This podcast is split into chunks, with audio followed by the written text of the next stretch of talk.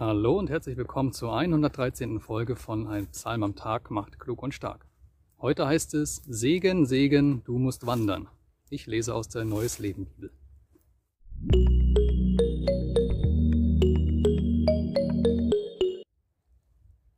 Psalm 129.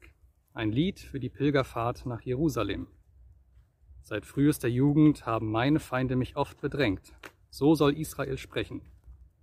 Seit frühester Jugend haben meine Feinde mich oft bedrängt, doch nie konnten sie mir ernstlich schaden.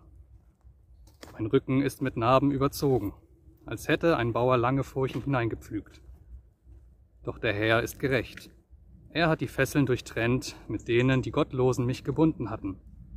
Alle, die Jerusalem hassen, sollen beschämt zurückweichen. Sie sollen sein wie das Gras auf den Dächern.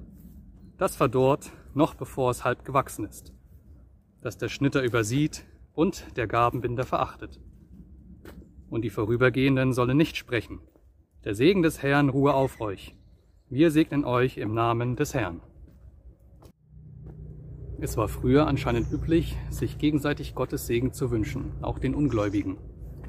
Im Matthäusevangelium Kapitel 10 lesen wir von einer Geschichte, in der Jesus seine Jünger ausschickt, um in Israel den Menschen zu sagen, dass Gottes Reich nahe herangekommen ist. Sie sollen heilen, kranke Menschen, Menschen, die an Aussatz leiden, sie sollen Tote auferwecken und sie sollen einfach zum Segen werden. So wie sie Segen empfangen haben, sollen sie ihn weitergeben, ganz umsonst. Deswegen sollen sie auch kein Geld mitnehmen, keine weiteren Sachen, sie sollen sich auf das verlassen, was sie vorfinden. Die Jünger sollen also von Haus zu Haus gehen und dort in den Häusern die Menschen segnen. Und wo dieser Segen aufgenommen wird, wo die Botschaft vom Reich Gottes ankommt, da wird der Segen auch bleiben. Wo er allerdings nicht ankommt, wo die Menschen sich dagegen wehren oder es nicht annehmen wollen, da sollen die Jünger auch weiterziehen und in anderen Häusern den Segen verteilen. Und so gilt auch für uns heute noch. So wie wir Segen empfangen haben durch Jesus Christus, sollen wir ihn auch an andere Menschen weitergeben. Und das ist die gute Botschaft. Das Reich Gottes ist nahe herangekommen.